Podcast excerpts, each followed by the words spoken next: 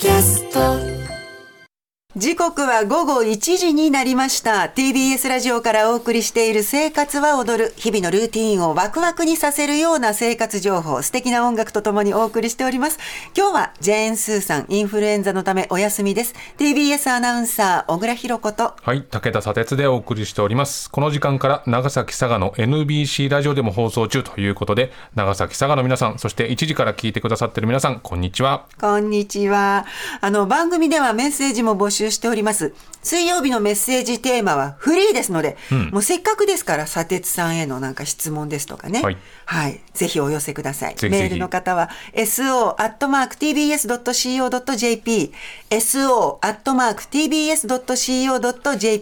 砂鉄さんもぜひぜひって2回言いましたからね。んはい。お待ちしております。メッセージご紹介したすべての方に番組特製のステッカーをプレゼントしています。そしてここからは生活の知恵を授かるコーナー、スーさんこれいいよ。今日のゲストは医療ジャーナリストで医師の森田豊さんです。今年もよろしくお願いします。よろしくお願いいたしよろしくお願います。しまあ、年明けから能登半島地震、航空機事故と悲しいニュースが続いていますね。ねまあ、避難生活も1週間経ちますので、風邪、インフルエンザ、コロナ、ノロウイルスなどの感染症も増加しやすくなっています。まあ、可能な限りの感染対策を意識していただいて、まあ、日中に体を動かして、適度な疲れで夜はできるように、できるだけ眠るようにしてもらいたいと思いますよね。まあ、どうか、まあ心と体の健康にはくれぐれも留意してもらいたいと思います。はい。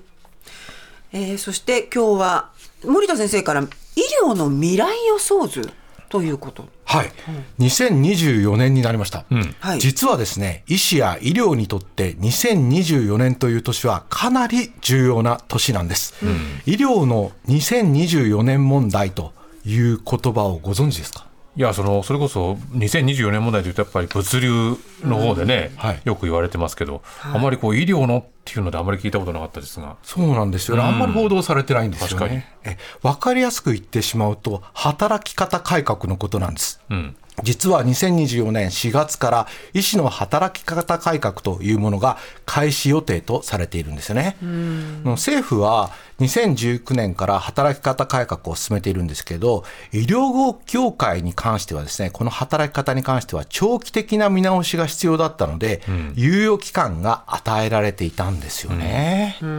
まあ、例えばですね、勤務医だった10年ぐらい前までは、私、週3回ぐらい病院で寝泊まりしてました。ええで当直中は救急搬送だとか救急手術などで、まあ、起こされない日々はほとんどありませんでしたし、家に一度帰宅しても3時間ぐらい仮眠を取ってまた病院に行くということがしばしばでめちゃくち。ゃ大変ですね。現在でもですね多くの病院のあの勤務医は同じような生活をしてるんじゃないかと思います。うん。あのその頃ですね長男がまだ小さかったんですけど、ええ長男が家内と朝食を食べている時にたまたま私が数十分帰宅して、荷物を取って病院に帰ろうとしたら、長男がですねまた来てねと私に声をかけたんですね。うわ寂しいこれ。れまあ、今は笑い話になってるんですけど、えまあ、その時私をね父親じゃなくて時々来るおじさんだと思ってたんじゃないかなっていうぐらいあー。まあ忙しかったですね。すぐ、すぐ出てっちゃうわけですもんね、帰ってきたらね。ですから、まあ、大変だこりゃ2024年4月、あと3か月で、どこまで医師の働き方改革が実現するかは分からないんですけれど、まあ、これからの若き医師、医療従事者には、仕事だけでなくて、まあ、実生活でも、実生活でも、この質の高い生活を送ってもらいたいというふうに思っています。そこで今日はですね、医療の未来予想図と題して、将来的に医療がどのように変化していくのかをお話ししたいと思います。あくまで医学的見地に基づいた私、森田の未来予想図になります。なるほど。それでは医療の未来予想図一つ目お願いします。AI の進化により、一家に一台 AI ドクターが常備される。AI ドクター。何をしてくれるんですかね、AI ドクターは。ね、あーんとか言うのかな。これね、一家に一台 AI ドクターという未来が出てくるのは、私の予想なんですけれど、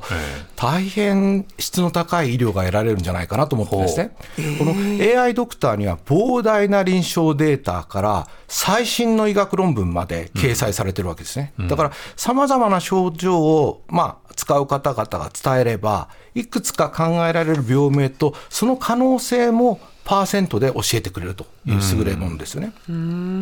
でさらに、まあ、どの医療機関に受診すべきか、あるいはその医療機関の予約を取るなども可能になると思いますし、うん、医療機関ごとの空き状況も把握しているような AI ドクターになればですね、うん、これ極めて円滑に受診できる、まあ、最高な感じがしますけど、うん、でもちょっとこう例えば頭が痛い時にお医者さんにその頭の痛さを伝えるのってすごい感覚的なもんじゃないですか。そう。ちょっとズキズキするんだよなとかどれぐらいの痛みだって、ちょっと定期的に来るとか多分それを何度か言うと伝わるけどそれをじゃあ聞き取ってくれるってことですかね。あの素晴らしいご指摘だと思うんですけど、やはりこの言葉で症状だけを言うんではなくて、うん、AI ドクターがもしその自分たちの顔色も見てくれて、うん、さらにはですね、こう自宅で血液を一滴採取したり、尿の検査もしてくれたり、うん、まあ、指の爪などにこうドクターが持っている、AI ドクターが持っているような検知器をつけると、えー、これによって酸素飽和度を確認したり、まあ、こうやってさまざまな検査もできるように発展してくれれば、ですね、うん、さらに利便性や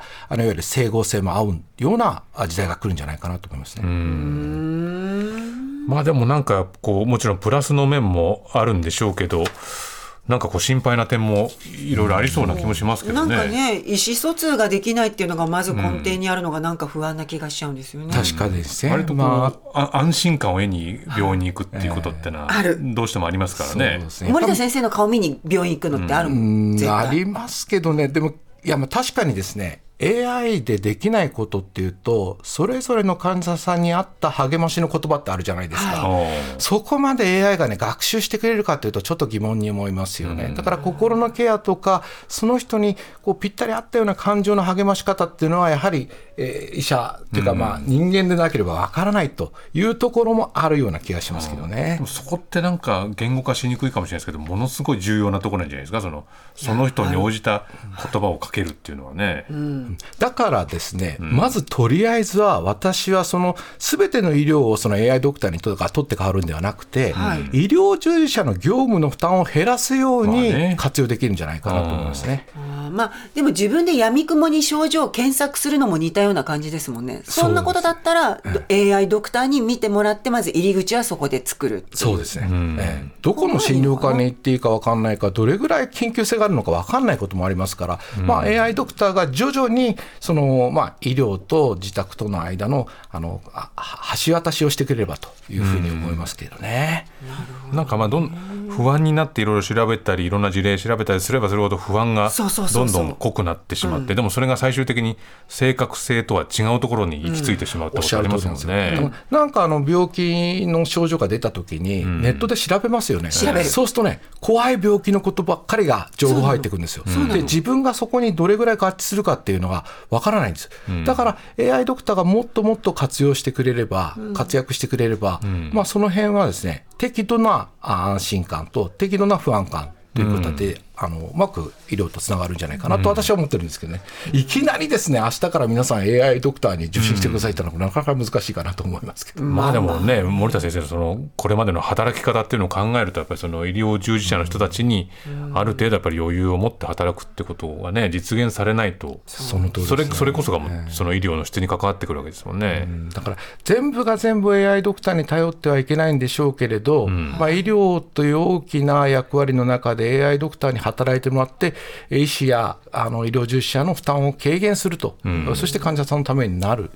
というようになんとかうまく活用できればと思いますね、ね、いくらぐらいでできるんでしょうね。そういう AI ドクターってね、うん、1台ね。そう。まあ値段は結構高いかもしれませんけれど、ね、普及するまでちょっとね、ね、検査とかもしかしたら投薬とかねなんかその、うんえー、薬局から何かを運んでくれるとかいう時代も来るのかなと思いますけど、まあ、もちろん制度が全部改革されなきゃいけないかと思いますけどね。では医療未来予想図2つ目お願いします。遠隔ロボットによって海外の名医に手術の執刀を頼むことができる、うん、なんかすごいのが来た。いや無理でしょう。怖い。どうなの？聞いただけで怖い。佐哲さん浦さんはダヴィンチという医療ロボットを聞いたことありますいや聞いたことないですけどダ・ヴィンチってなんかすごい自信満々な感じがしますけどね。すごいダ・ヴィンチ、うん、いやもう結構国内でもいろいろ使われていて、まあ、保険適用も一部されているというものなんですけど、うん、アメリカの会社が開発した内視鏡下の手術用のロボットとされているんですね、うん、あの3つのアームと1つの 3D カメラが搭載されていて執刀医は患者さんから数メートル離れた場所で操作を行うのが今現状なんですね。で、まあ、手術をする医師の疲弊も少なくできますし、あと手ぶれ防止の機能も搭載されてますので、はい、ですからよりスムーズな、より細かい作業をすることができる、質の高い手術ができるというふうにあの報告されています。まあ、実際にですね、遠方の手術室にいる患者さんに、まあ、腹腔鏡や操作する器具を入れて、例えばお腹の中なら、その映像を執刀医のところに送りますよね。で、その執刀医がその動く映像を見ながら、手元にあるハンドルを動かすというもので、まあ、今はですね遠くても日本国内ぐらいの距離で試みられているんですけれど、うん、おそらくこう将来的にはですね手術をする医師と患者さんは海外ぐらい、例えば日本とアメリカとか、そういったことでも可能になるかもしれないと考えられてるんですね。うん。そうすると、じゃあ、あの人に治療してもらいたいってなったら、もう。結構海外の人でも可能になっちゃうと。そうですよね、だから日本であまり出頭例がない手術などは、出頭経験のたくさんある海外の名医に頼みたいということも、うん、起こるかなと思いますよね。ただ多分どうしてもこういうものって始まると最初はコスト高いと思うんで、そうです、ね、そのやっぱり医療格差の問題っていうのも、それも問題が出てきますよね。問題出てきますよね。まあ確かにその例えば名医と言われる人、その執刀経験が豊かな人にみんな手術が行ってしまうと医療がそこに集中しますので忙しくなると。あとやっぱり問題は自分の手術を担当する医者に一度も会ったことないっていうのもちょっとまだ受け入れがたいかなっていうふうに思いますよね。まあ今みたいに被災地でちょっと困ってるとかそういう遠隔が必要な場合っていう状況もあるので、うん、こういう技術が進むのはいいなとは思うんですけど、うん、なんせ機械だから止まったらどうしようとか、トラブルあったらどうしようっていう怖さもあります、ね、その通りですね。あ、もちろんその、えっと、腹腔鏡とかを入れるそのいわゆる手術を実際に行っているところには必ず医者がいて、何か例えば出血が多くなった時には、そこのそ患者さんのそばにいる医者が対応するというような体制を整えるってことは大前提なんですけれど、まあ、これもですねさっきの AI ドクターと同じように、うん、うまく使えば、うん、あの医療に多大なる貢献をもたらすんじゃないかなと私は思っていますけどね。そうね。まあでも何かあった時の責任問題どっちが取るのかとか、まあ本当に課題はたくさんあるんでしょうね。そうですね。ただあのまあ医師数が少ないようなところで、若手がこの腹腔鏡の手術をする際にですね、これやっぱりバックアップでこうすごく腕のいい医者がオンラインで一律するというか、まあ、サポートするとか。そういうこともできるし、まあ本当に活用の仕方でですね、とてもいい方向に行くんじゃないかなと私は思ってますね。ね、いいふうに使ってほしいですね。その通りですね。ね医療の未来予想図の3つ目お願いします。遺伝子操作で人間の寿命を伸ばす。これはなんかちょっと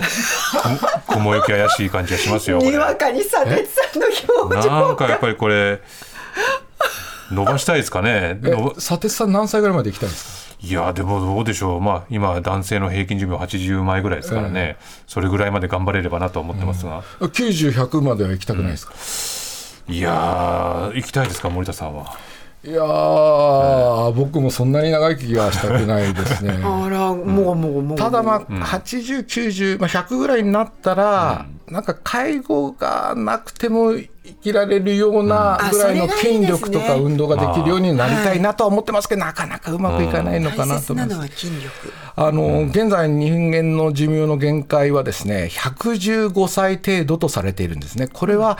遺伝的な背景によって決め決まっていると考えられています。でただ、これからですね遺伝子操作の技術が進んできますので、人間の寿命に関わる遺伝子を伸ばすように操作できれば、さらに寿命も伸ばすことが可能かもしれないんですね。例えば150歳が平均寿命なんていうこともあり得るんですけれど、やっぱそこで問題になってくるのが健康寿命かと思うんですね。健康寿命ね、えー、いわゆる介護を必要としない自立した生活を送れるかということなんですけれど、まあ、そのためには筋肉量を保つためにタンパク質の摂取や運動をですね今よりも効率的にしなければならないかと思うんですね。うん、さらに、まあ、長生きすることによって、まあ、あのきちっと働いて収入を得るような社会情勢だったらいいんですけど、食べていかなきゃいけないから、ね、収入が得られないような、うん、えー、社会だとすると、まあ、経済的な負担も増えたりさまざ、まなあの知らなくてもいいようないわゆる孫のそのひ孫の状態までいっぱい心配が増えてしまうといったことも起こるのかなと思うんですけど、小倉さんは何歳まで生きたい？私でも本当に筋肉量ですよね、自分で自分のことがちゃんとできるなら100歳でも嬉しいけど、みんなに迷惑をかけないとって思うとちょっとあれ、あとやっぱり歯を3回目入るのにしてほしいですね。なんか歯ってに3回目を80ぐらいから。セカンド永久歯。そうそうそうそう。生え替えてくれたらいいですけどね。素晴らしいですね、歯に目をつけたといやだから歯ってなんか2回目の使う量多くないですか？2回目。い。やそうですね。3回目。3回歯の3回目やってくださいよって。それもだからそれもですね、ええ、遺伝子を変化させることによって3回目生えるようにすればいいんですよそうですよね。遺伝子ってそんな簡単に操作できるんですか、いや今ゲノム編集っていうのはできるようになったんで、あのすぐにはできないですけど、何十年間後にはそれも可能になるのかなと、えー、ちょっと歯の3回目は70過ぎぐらいからちょっとお願いしたい、ね、確かにね歯が頑丈だとよく噛めますし、えー、で栄養も取れますしあとは噛むことで脳の血流も増えるので、認知症予防にもつながりますし、うん、口の中に唾液が出ますからさまざまな病気の予防心筋梗塞が脳卒中の予防にもつながるということですよね、うん、10代前半で生え変わりますから。生え変わり早いよね、うん、そう生え変わり早いですよね。早いのよ、えー、もうちょっと頑張頑張ってくんないかな30代で変わるとやっぱ大変か出産の時とか食いしばりし、まあ、そうですよね。そうですよ